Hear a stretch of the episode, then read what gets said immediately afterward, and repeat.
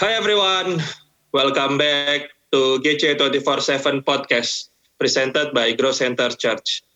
GC247 ini adalah podcast yang akan ngobrolin soal value-value yang kita yakini harus jadi bagian dari semua orang percaya. Di sini kita juga akan membahas tentang Tuhan Yesus, kita bahas generasi, generosity, tentang karakter, yang intinya kita akan bahas cara hidup murid-murid Yesus di zaman ini yang pastinya akan relevan banget buat kita semua. Nah, di episode kali ini kita akan ngobrol-ngobrol sama beberapa narasumber yang nanti akan gue kenalin. Kita akan bahas tentang kehidupan di awal pernikahan. Kenapa kita harus bahas ini? Karena uh, gue sendiri sebagai pasangan yang baru menikah di awal pernikahan itu banyak banget hal-hal yang harus diadaptasi. Terus kayak ego yang harus kita sesuaikan dengan pasangan kita. Tiba-tiba kayak ngerasa baru kenal sama pasangan pas baru nikah. Yang yang itu justru menimbulkan banyak konflik itu karena karena itu kita mau bahas sekarang. Dan kali ini gue nggak sendiri. Ini podcast pertama yang rame-rame banget nih keroyokan. Gue mau panggil dulu nih. Halo Pester Timmy Pester Green. Halo, halo. Vijeta Hai. 83 Jadi, orang ya. Di ada 83 orang kali ini ya. Beda tipis sama kota Yesus yang 5000 orang. Di Google Meeting.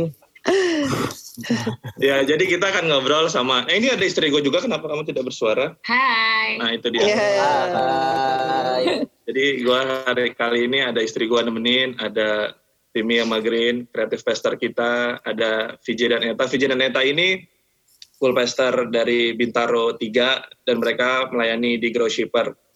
Ya. Oke. Okay. Apa kabar semuanya? Baik. baik. Gak kompak great, baik, great, baik. Gak kompak banget kayaknya. Udah pada mulai WFO ya? yang kompak banget ketahuan yang paling muda usianya pasti. Masih mulus-mulus aja ya. yang paling muda saya dong. Mau polisi tidur tuh. Belum ada portal. Belum ada portal, portal. jadi kita mau cerita aja nih kita mau sharing. Kita nggak ada yang menggurui kita nggak ada yang ngajarin cuma kita sharing pengalaman based on yang kita lewatin gitu sebagai pasangan yang baru menikah yang belum terlalu lama menikah. Gue mau mulai dengan ini. Gimana kalian menilai kehidupan pernikahan kalian di awal-awal itu? Boleh dikasih ini deh dikasih rate angka deh 1 sampai 10 berapa dan kenapa angkanya segitu. Uh, Vijay dulu deh sama Eta. Oke. Kalau dari gue sendiri pribadi sebagai a man, truly man, bener-bener laki sejati. Oke. kalau dikasih nilai dari 1 sampai 10, awal ya, ini kan kita bicara yeah. menilai awal banget pernikahan itu bisa Hmm, tujuh. Tujuh. Tujuh. Tujuh. Kenapa tujuh, J? Ah? Kenapa tujuh. tujuh? Karena tujuh angka sempurna. Alah. Tuhan bilang. Karena kita based on Bible ya? balik lagi. Apa perlu dijabarin lagi tujuh itu dari um. mana? Karena butuh sesi satu sesi lagi nih. Oh nggak perlu ya. Kita lagi bahas. Gak perlu, gak perlu. Bahas, bahas awal pernikahan. Nah, iya itu. Sementara itu tujuh. Hmm. Coba kamu sayang dari kamu sayang. Hmm. Etanya setuju nggak? Setuju. ya between tujuh tujuh delapan lah ya, between itu lah ya. Karena awal ya, masih awal ya. Jadi kan awal pernikahan tuh kita masih di masa exciting sih kalau di situ. Kalian berapa tahun sih sekarang nih? Berarti pernikahannya? Ya, ada berapa tahun? Kita 2018 2 tahun. Bentar lagi 2 tahun. Hmm. Aldo Tata? Beda dua bulan sama Eta VJ. Beda dua bulan iya, kita. Beda dua bulan kita. Oh, Jadi Valdo datang datang kondangan aku, aku juga datang kondangannya Valdo.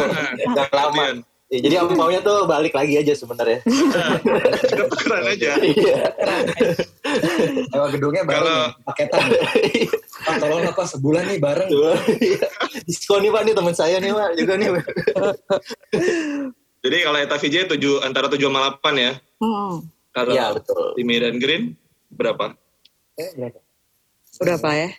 Oh kita kalau kan kita sekarang lima tahun nih pernikahan hmm. memasuki tahun kelima. Kalau awal-awal hitungannya satu tahun pertama, beh itu satu kita. Tahun pertama tuh min min enam kali ya?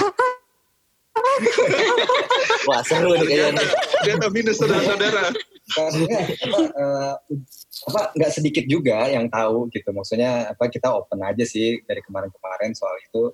Eh, memang karakter kan karakter gue sama Green tuh dibentuk luar biasa lah. Tahun pertama tahun ya. pertama terutama ya gitu. Eh, kalau misalnya menuju tahun kelima ini sih ya puji Tuhan berapa aku menurut aku udah tujuh gitu kali Ah, Iya kalau maksudnya ngelihat kayak jadi iya sih naiknya tuh naiknya tuh kalau dari awal nikah mungkin kayak lima tahun kedua ketiga enam sekarang tuh kayak tujuh delapan ya gitu sih Hmm. gitu Hmm. Jadi proses Yang- banget tuh ya setiap tahun ya. iya oh banget banget tapi progresif ya Hmm. bukan kayak grafik corona kita kan naik turun naik turun naik, naik. gitu jadi memang jadi memang jujur eh, kita startnya secara grafik ceritanya gitu ya kalau kita bukain grafiknya eh, jujur kita mulainya itu eh, rendah banget gitu karena ya karakter apa segala macam yang tadi gue bilang tapi puji Tuhan grafiknya tuh naik dan tetap naik se- sampai sekarang kita mau tahun kelima ya puji Tuhan eh, grafiknya tetap Terus naik. naik. Iya. Wih, keren keren. keren. Gitu kan. Kalau Gitu kan. kita berapa ya? Nah, sih- kalau tanya nih, kita juga pengen tahu nih. Kalau aku jujur ya di awal-awal lima lima setengah. Karena Ada dari ya. karena dari kondisi dan tanggung jawabnya aja udah beda kan gitu. Hmm. Eh, banyak adaptasi banyak penyesuaian. Eh, yang dulunya kayak mikirin diri sendiri doang sekarang kalau pas udah nikah ya harus banyak eh, kompromi sama suami gitu nggak bisa asal ngambil keputusan. Dan eh, ya itu tadi banyak penyesuaian karena pacaran selama apa pun kita mikirnya wah gue udah tahu nih pasangan gue jelek buruknya kayak gimana tapi ternyata pas udah nikah makin terbuka gitu makin Hmm. wah benar benar eh, Nah ini anak-anak groyut kalau denger nih bagus nih. karena iya makin tahu sih eh, Hmm. keburukan eh kelemahan even sampai keanehan eh, pasangan kita tuh Iya. Oh, gak aneh ya, Faldo ya. terlihat gitu jadi banyak penyesuaian banyak adaptasi Iya. Bener, Saya setuju. Iya. Nah, tapi Valdo juga setuju se- begitu per- apa eh, jerninya gitu Valdo. Kenapa? Lo juga setuju sama Tata. Setuju. Jerninya memang begitu. Oh. Nah, jadi emang di awal-awal itu kayak kita agak struggle soal kita saling ngerti itu struggle banget sih. Jadi kita eh, apa ya kerasa belum siap dengan dengan masalah-masalah yang internal dan eksternal gitu dari dari soal kerjaan, dari soal orang tua. Kita rasa kita siap sebelum nikah karena ya kita kan nggak pernah lewatin itu ya. Jadi kita rasa siap aja dulu, Mhm. lewatin aja dulu kita ngerasanya. Tapi pas sudah masuk, wow, kayak cuma sebulan pertama deh kita iya iya aja. Setelah itu mulai mulai egois, Ya. mulai pakai caranya masing-masing. Jadi lima itu menurut gua bahkan limanya udah tinggi ya. Ya, ya. Hmm. Hmm. Ya benar Gitu sih. benar. Oke Jadi- oke oke. Jadi kita udah dapat nilai kehidupan Allah kita nih sekarang ya. Iya. Ya Tapi yang dengerin bisa menilai sendiri ya. benar. Kayak menarik yang kayak bilang sih tadi do, maksudnya kayak eh Eta ya bilang "Er, apa pacaran berapa? Oh, Tata ya? Iya, terus kayak saking banyaknya yang ngobrol. apa pacaran berapa lama pun tuh kayak nggak menentukan. Gue nggak tahu kalian, tapi gue tim itu em, 4 tahun masuk lima tahun pacarannya. Terus tapi sebelum itu kita even best friend sebelum kita pacaran. Jadi kita tuh temenan. Dulu udah buka Iya temen tapi naksir dan menikah akhirnya gitu. Bayangin gak lo dari best friend lo bisa Dari- min. Yang duluan suka siapa? Ini intermezzo. lah eh Iya. publiknya gua, cuman gua kan kita nggak tahu kedalaman hati. Oh, Pas ketemu Tuhan Yesus gua mau nanya, Tuhan gua pengen banget tahu ini nih sebenarnya tuh Green duluan suka atau nanyanya, sejak kapan sih Green suka sama gue gitu? iya maksudnya kita dari temenan baik loh terus pacaran nggak bentar tapi nikah ternyata masih banyak banget yang iya. gua nggak tahu dari Timi yang Timi ternyata nggak tahu dari gue gitu kita pikir wah jeleknya udah keluar nih pas pacaran waduh sampai janji suci komitmen diucapkan nah itu baru benar-benar tuh Oke, oke, oke. Pacaran tuh ibarat film nonton trailernya tapi dua jam trailernya. Wah, udah cukup banget nih kita udah tahu banget di filmnya. Nah, ada apa-apanya. Ya, Iya, ya, masih ya. ada papanya itu. Betul. Setuju. Setuju. Nah terus kan waktu kita tadi kita udah kasih nilai nih. Waktu kita mulai masuk ke pernikahan dari pacaran. Tadi Tata juga udah ngomong selama apa pun pacaran kita mungkin belum tahu semuanya gitu. Jadi kan ada proses adaptasi lagi ya. Nah di proses ini gue rasa paling banyak masalah tuh di proses ini gitu. Kalian merasain juga kan ya? Pernah nggak punya masalah waktu proses adaptasi dan masalahnya tuh apa aja yang paling yang paling mengganggu kalian gitu? Hmm. Kalau Hmm, coba- dulu nih? justru Coba eh, dimikirin dulu deh, Oke. sambil ingat-ingat. antara gue sama Green justru itu dia justru adaptasinya. Justru adaptasi itulah titik apa titik titik konfliknya gitu. Proses kan ya namanya. Gitu. Iya. Dan gue rasa juga eh, nggak semua, tapi kayaknya memang kebanyakan pasangan justru titik konfliknya itu justru ada di proses adaptasi itu ya malah ya. Benar. Mhm. Setuju. Tapi banyak masalah nggak waktu itu? Nah sebenarnya enggak ya, enggak menurut kamu ya. Aku nggak tahu kalau menurut Enggak, aku enggak. sih, Masalahnya justru ah, sepele gitu. Sepele banget. Sepele banget. Sepele, sepele. well bukan sepele sih lebih ke maksudnya masalahnya tuh kayak singular gitu loh hanya tentang itu, Itu. gitu tapi memang berhubungan sama kayak personality karakter. Tapi nggak kompleks cuma itu gitu. Tapi ya itu apa ya core kan? Kayak tadi misalnya Karakter ya, karakter udah sih, nempel gitu. kan. kayak tadi Tata ya yang sempat mention apa eh, bawaan gitu kan belum. Maksudnya apa dulu sebelum nikah kita kayak gimana ya kan masing-masing itu kebawa eh apa terus tadi Valdo juga sempat mention sempat kayak kalau lo kasusnya sempat pakai cara sendiri gitu kan tadi gue inget lo ngomong Nah ini kita Ya, sendiri-sendiri wah, banget kita, nih. waduh sendiri-sendiri banget Hmm. Jadi, Dan masing-masing ngerasa, eh terutama gue juga, kayak cara gue tuh yang paling bener. Dia juga Nah, ngerasa itu. enggak cara gue yang bener gitu. ya. Kenapa cara lo yang bener gitu. Jadi emang ya, komunikasinya tuh kayak gak nyambungnya di situ gitu. Masing-masing, kenapa sih kayak "Ih, udah ini paling benar kayak gitu sih. Jadi ya berantemnya dari situ sih. Gak tau deh kalau si VJ Eta ini yang 7 dan 8 nih. Iya. Ini Iya, ini udah langsung Oke. Kakaknya udah tinggi bagus tuh. banget. Oke, giliran gua- kita ya berarti ya. Oke, coba kita buka Matius 2 ayat 5. Enggak, Apa enggak, nih? enggak, enggak. Ini depan Katimi loh, kita ngomong begitu loh sayang. Tahu? Jadi kalau aku pribadi benar adaptasinya itu yang yang proses kita untuk Hmm. pendewasaan di dalam dimensinya beda sih. Dimensi selalu ada pernikahan. Dan kita sebisa mungkin waktu kita pacaran, kita beresin segala yang menjadi struggling pribadi kita masing-masing. Kita pacaran enam tahun. Kita enam tahun lama 6 tahun. pacaran. Kita Hmm. kita berkomitmen Itu pun sebenarnya nggak pacaran loh, nggak ada nggak ada tembak dan apanya gitu. Jadi buka terus sayang, buka. Iya. jadi tuh ya karena karena gue yang gue yang menyatakan nih lu mau ke mana sih sebenarnya? Ya itu gue jadi eh, kenapa kita tadi bilangnya tujuh delapannya excitingnya? Jadi eh, di- justru lima empat limanya tuh di masa kita enam tahun pacaran sih. Karena waktu itu aku statementnya eh, pas awal-awal pacaran itu gue nggak mau gue udah capek dengan pacaran yang cu yang eh, manis dan segala macamnya. Gue pengen lu lu jadi diri lu gue jadi diri gue nah itu kita enam tahun itu hampir hampir banget putus sudah.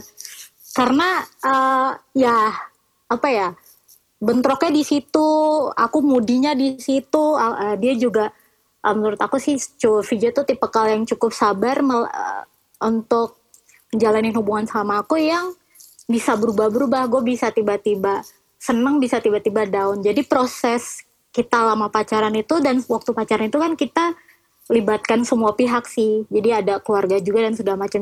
Terus harus atur waktu dan segala macam. Nah makanya itu proses pacaran enam tahun kita itu tuh sam- sampai ya struggle banget lah ya di situ ya. Akhirnya pas masuk ke pernikahan kenapa kita bilang exciting? Kita udah mikirin yang kayak oke gue udah dia VJ tuh walaupun aku tadinya tuh ngerasa oh ini nih gue udah tahu VJ tapi pas langsung menikah ada juga gitu. Yang tadi dibilang proses adaptasi yang tadinya tinggal sendiri-sendiri sekarang tinggal bareng nah di situ belajar lagi gitu sih kalau Nah, itu dia maksudnya Mm-mm. nggak akan ada asap kalau nggak ada api. Nah, kenapa aku seperti kayak gitu? Karena balik lagi kita dengan dua pribadi yang berbeda background, beda family, beda budaya, beda beda macam-macam lah berbeda itu sangat sangat susah kan ketika once kita menikah. Nah dari pacaran kita berkomitmen untuk kita gimana nih cara menyelesaikan perbedaan ini nih makanya kita banyak kelas di situ, banyak berantem di situ supaya pas momentum pas pernikahan itu itu pembahasannya beda lagi. Bukan masalah tentang feeling. feeling bukan masalah tentang apa kemudian kemudian itu dulu kan dia budian banget tuh si Eta tuh. Itu udah kita beres boros. Kita boros. Nah itu dia sebutin lagi sebutin lagi saya terus apa lagi.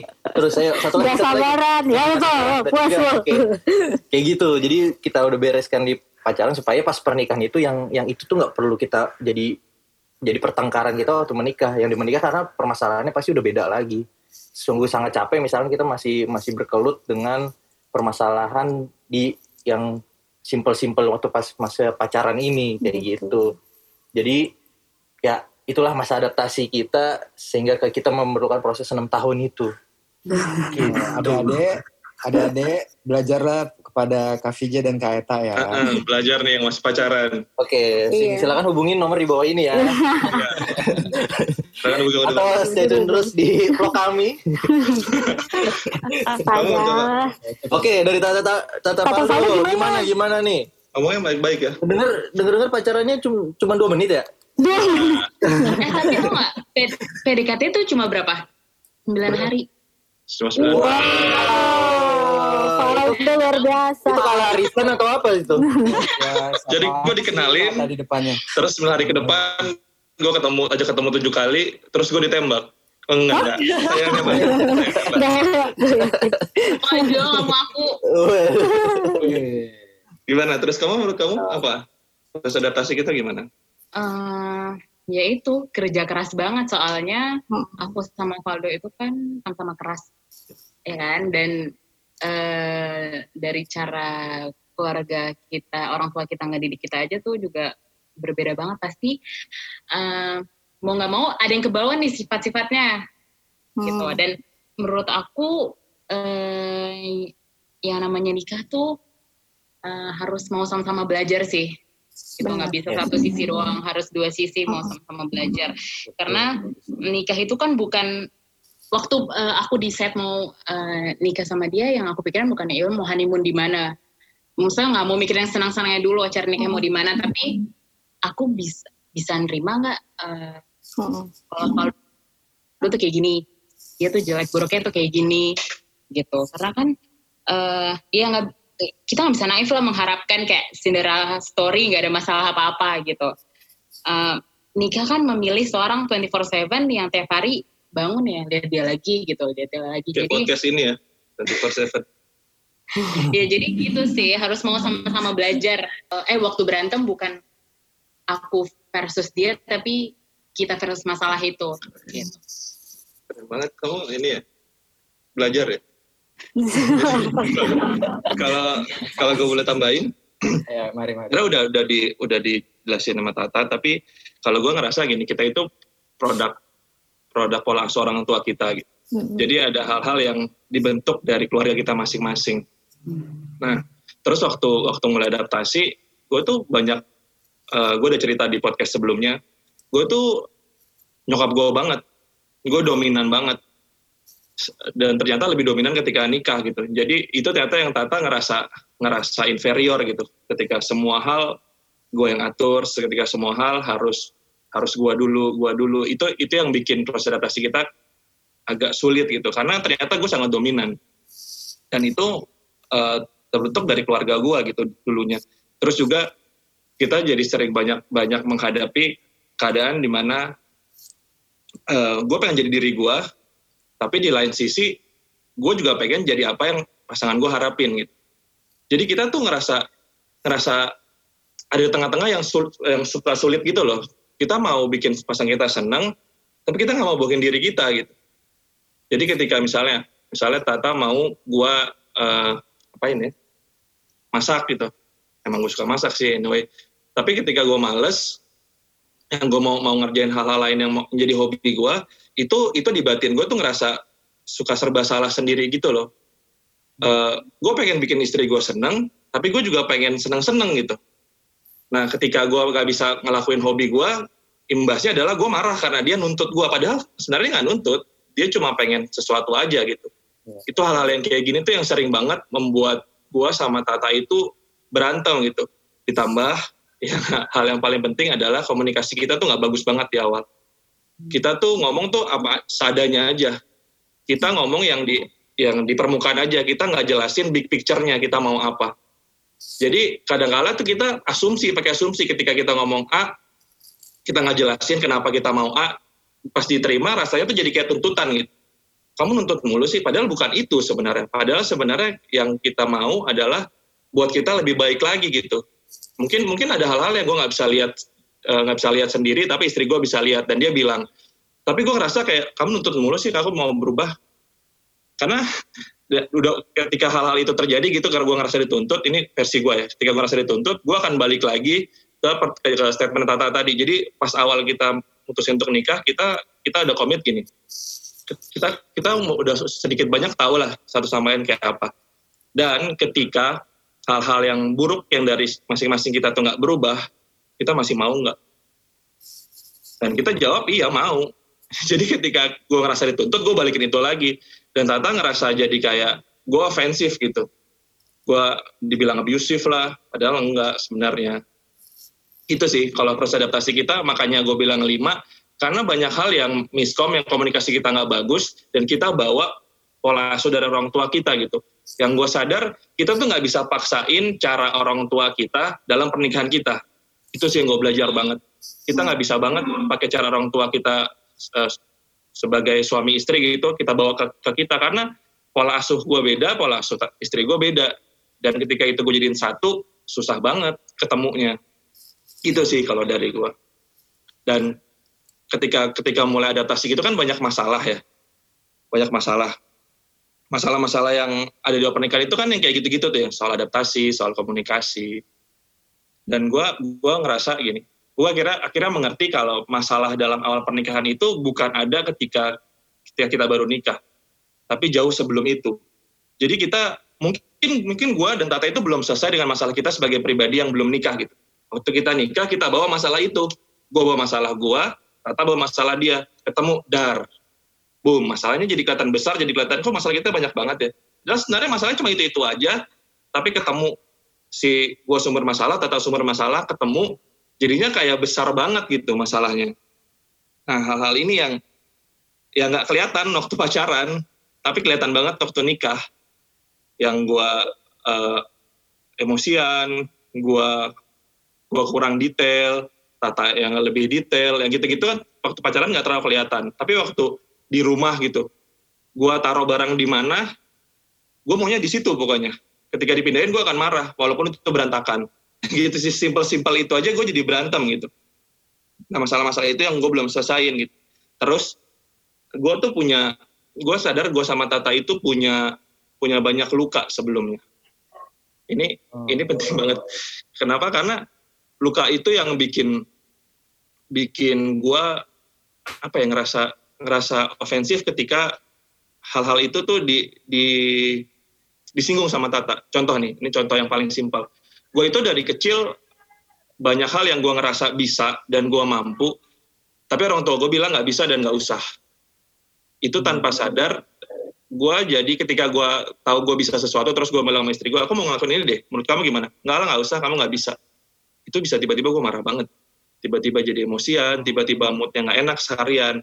Hmm. karena itu karena gue punya luka gitu. Kamu ada nggak? Ya. mau tambahin? Iya benar sih. Karena kan kita juga aku sama Valdo tuh uh, banyak belajar soal yang kayak gitu ya kayak psikologi film dan ternyata tuh di masing-masing orang tuh ada tombolnya gitu loh. Yang kalau dipencet ya, ya, reaksinya ya. tuh negatif ya gitu. Jadi uh, banyak belajar sih aku gimana uh, untuk uh, waktu berantem ngucapin kata-kata itu lebih hati-hati uh, terus tone-nya juga gimana yang buat dia supaya nggak ngerasa di uh, dihakimi gitu banyak belajar lah Tambah kita berdua orang Batak kan. Tonnya tuh iya oktavnya agak tinggi gitu. Nah, gimana kalau kalau Ya, Vijeta Bapak gimana? Sekalian Vijeta gimana ke soal awal-awal nikah tuh ada masalah apa aja sih? Oke. Dan gimana nyelesainnya? Nah, tadi kan masalahnya udah yang kita sebutkan tadi, apalagi yang yang kita mau informasikan, kita berdua ini anak bontot, kayak gitu, sama-sama bontot ketemu kita tahu backgroundnya kayak gimana anak bontot. Cuman bedanya kalau Eta tuh backgroundnya sangat wah dimanjain segala macem. Kalau aku pribadinya ya. meskipun bontot, cuman survive kayak gitu. Jadi itu aja udah beda banget. Makanya Hmm. di pernikahan aku banyak banget apa eh, ngasih tahu apa kayak gini loh seharusnya kehidupan gini-gini. Aku banyak banyak ngasih tahu makanya kenapa yang tadi sempat disinggung Eta masalahnya nyuci segala macem itu biar dia itu harus ngerasakan kayak gitu. Ini loh the real life gitu kan. Dan the real pernikahan tuh ya harus turun tangan bener-bener gitu kan. Gimana gimana rasanya kayak gitu. Hmm, dan dan terutama yang apa cara mengatasi masalahnya kalau aku pribadi kita kita pribadi tuh eh, dari pacaran yang mesti yang penting adalah yang perlu kita pahami ya kita harus di wadah yang sama gitu wadah satu wadah karena Hmm. pengajaran itu mempengaruhi mindset kita mempengaruhi apa keputusan yang kita ambil Ya.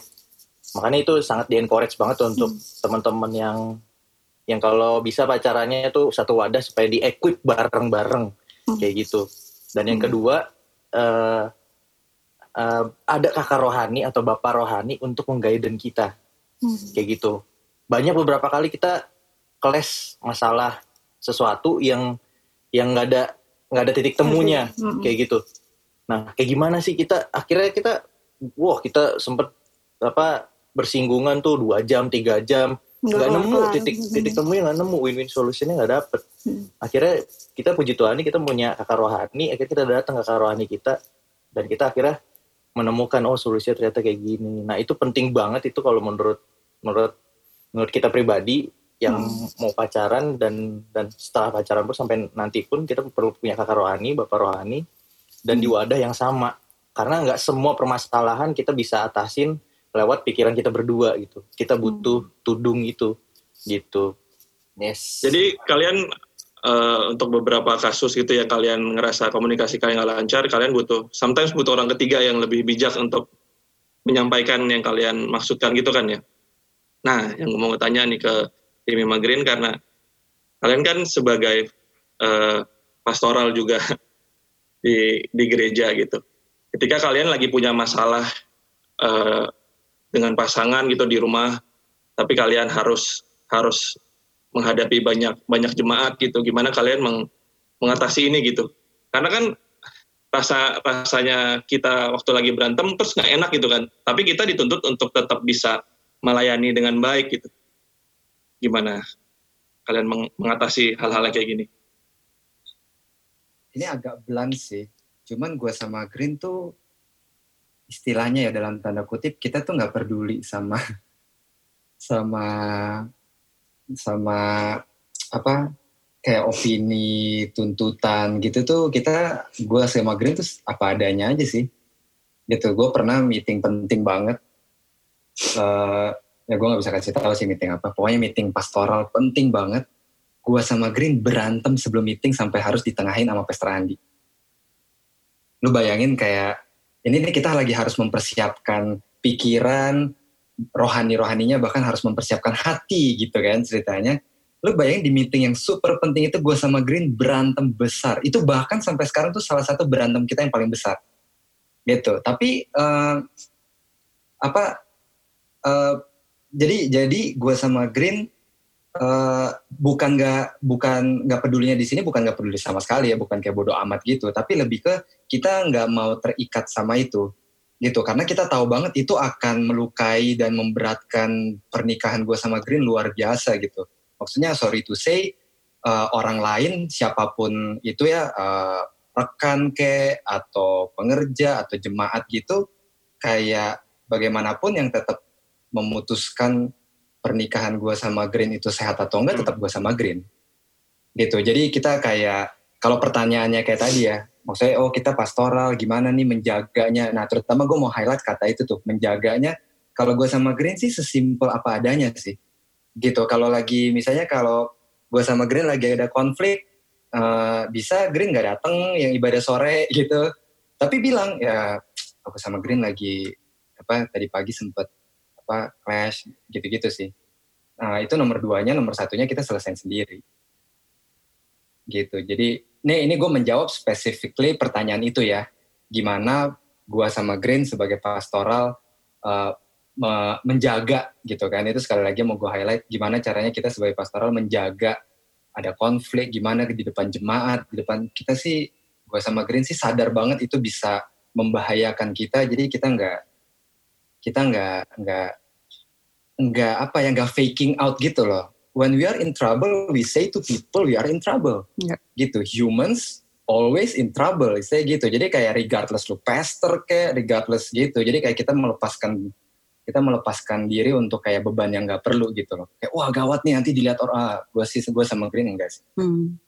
Green mana namanya? Hmm, iya sih kalau kayak namanya yang Timmy bilang sebenarnya kita tuh kalau lo lihat nggak tahu ya kalau orang-orang nggak dekat sama kita ngelihatnya tuh wah apa sih hashtag hashtag relationship goals apalah gitu gitu ya. Orang-orang kan kayak eh ini.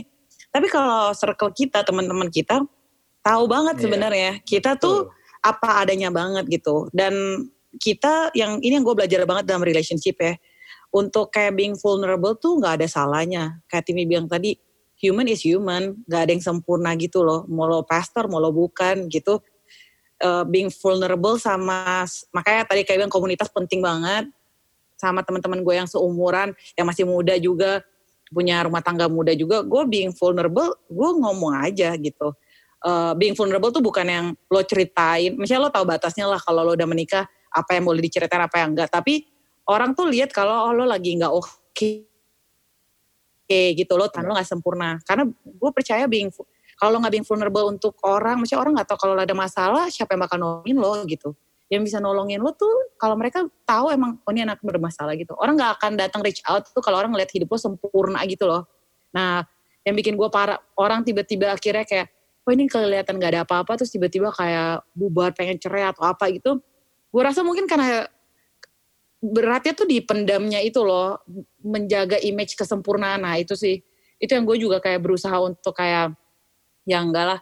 Orang lihat cacat-cacatnya gue maksudnya kayak si Timmy juga ini. Jadi kayak ya udah mau diapain gitu. Maksudnya gue sekarang kebetulan gue udah punya anak. Maksudnya kayak cara gue membesarkan anak gue ada orang beropini dan gak setuju itu kayak urusan orang juga gitu. Asal apa yang orang pikirin pokoknya gak menentukan yang paling tahu hubungan kita tuh kita berdua gitu. Menurut gue itu sih. Jadi um, ya mesti be real aja sih sebenarnya ya yeah.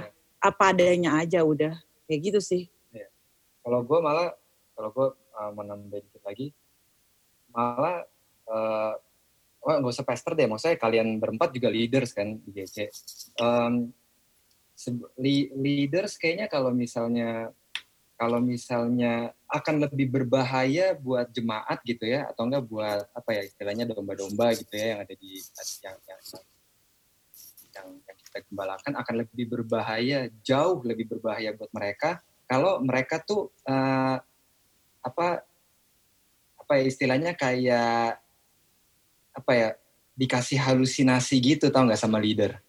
Gitu kayak kita paksakan diri kita terlihat bagus gitu di depan mereka once itu kelihatan kalau kita nggak sebagus itu wah itu tuh deadly banget itu hmm. deadly banget.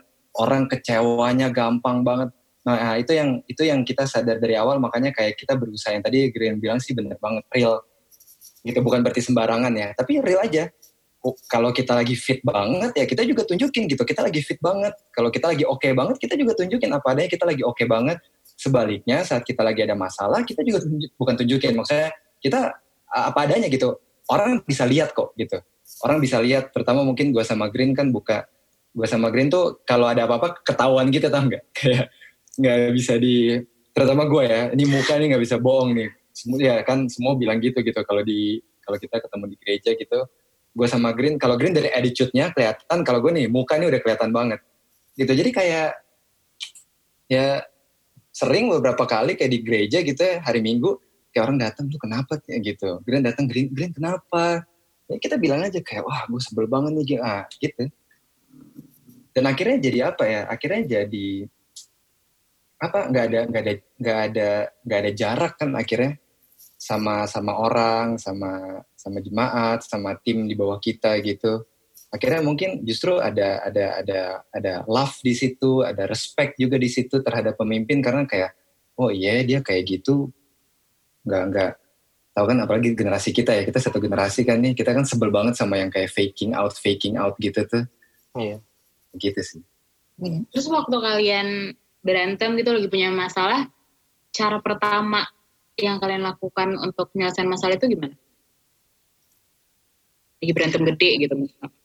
Nah, gue sama Timi kebetulan dari pas pacaran tuh kita bikin rules sebenarnya. Salah satu ground rules-nya tuh eh, berantem gak boleh lebih dari 24 jam. Jadi kita tuh gak bisa tidur kalau kita belum selesai. Jadi kita sampai jam setengah enam pagi pun misalnya kayak harus bangun dan ngobrol, itu tuh gak tidur sampai pagi abis itu ke kantor. Itu kita dari pernah tuh kita satu kali sampai jam 5 Iya. itu nggak tidur buat kayak demi kayak gue nggak kita nggak mau tidur kayak gue belum beres terus gue tidur aja gitu loh karena tuh gue tuh bener-bener menghindari dari dulu yang lo tidur lo bangun terus lo merasa nggak ada apa-apa gitu oh, udahlah.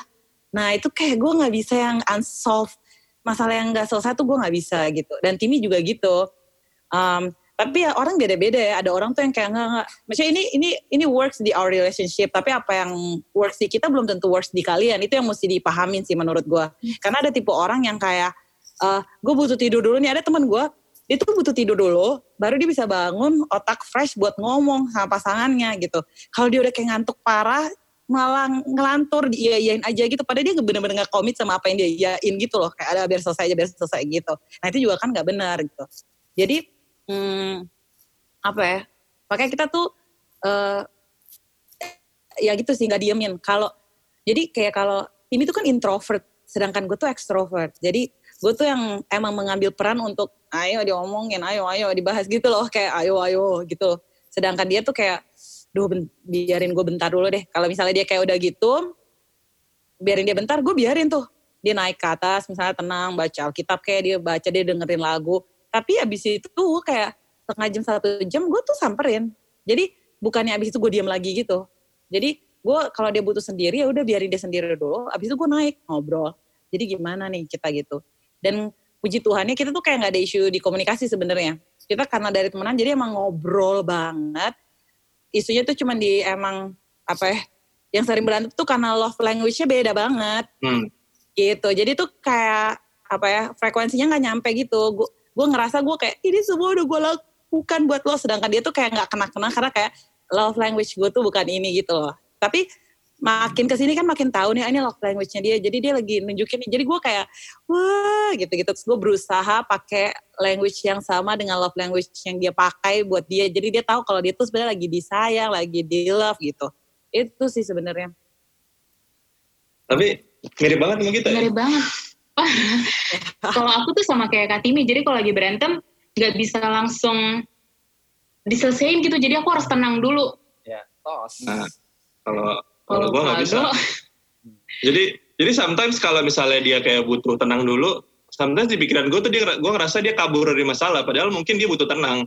Nah, Iya. yang hal kayak gini tuh kita tuh sering banget jadi malah gontok-gontokan. malah bes- jadi agak besar karena hal sepele. Terus gue mau selesai sekarang, dia mau tar dulu deh sebentar. Nah, gue nggak mau, gue ngerasa dia nggak nggak berani untuk nyelesain masalahnya gitu. Jadi kadang-kadang gue ngerasa ngerasa dia dihargai, padahal bukan bukan kayak gitu maksudnya. Dan tadi kan udah di-mention love language, itu juga sih. Gue itu love language-nya physical touch banget. Jadi anaknya harus disentuh banget. Sedangkan dia itu kamu apa? Nah, dia tuh act of service banget. Jadi eh, waktu gue baru nikah, gue pokoknya mau istri gue eh, gini, gue gua berusaha untuk nyenengin istri gue dengan love language yang gue punya. Dia juga dia berusaha act of service ke gue, padahal bukan itu yang gue mau. Jadi jadi sering banget kita miskomunikasi gitu. Kita berusaha untuk nyenengin pasangan kita dengan love language kita, bukan love language pasangan kita. Itu sih yang yang salah satu yang suka bikin berantem juga yang kurasa sih kayaknya banyak pasangan yang baru nikah ngalamin juga ya soal itu. Iya Love banget. language itu krusial banget ya. Iya. ternyata ya. Penting banget sih itu. Ngerti. Ah, Hmm. mengerti love language tuh tuh Betul. kunci banget tuh buat newlywed terutama. Iya. Hmm. Eh, betul betul. Kayak kejadian ini pas lo raise soal itu, kayak persis kayak gue sama Timmy. Kalau Timmy tuh eh words of affirmation sama quality time, sedangkan uh, physical touch juga ya. Oh iya. Terus tapi ada hal-hal yang kayak gini yang kayak kalau gue tuh of service banget. Jadi gue kayak Tata tuh. Jadi misalnya kita lagi nonton berdua, dia tuh seneng tuh gini-gini gitu kan. Ehm, berdua aja, udah santai. Waktu itu belum punya anak. Tapi terus kita habis dinner sambil nonton.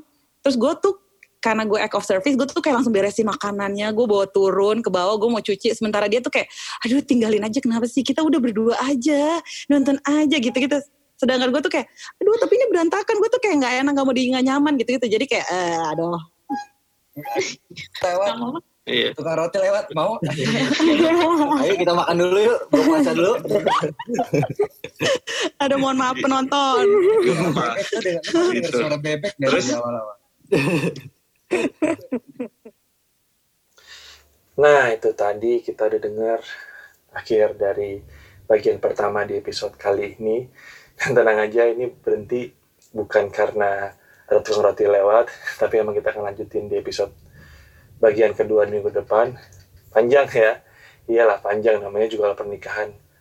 Pasti banyak dramanya kan. Dan minggu depan kita akan dengar lebih banyak lagi eh, masalah-masalah yang dihadapi di hal pernikahan yang kayaknya hampir semua pasangan ngalamin deh. Jadi jangan sampai ketinggalan untuk dengerin lagi di minggu depan. See you next week and God bless you.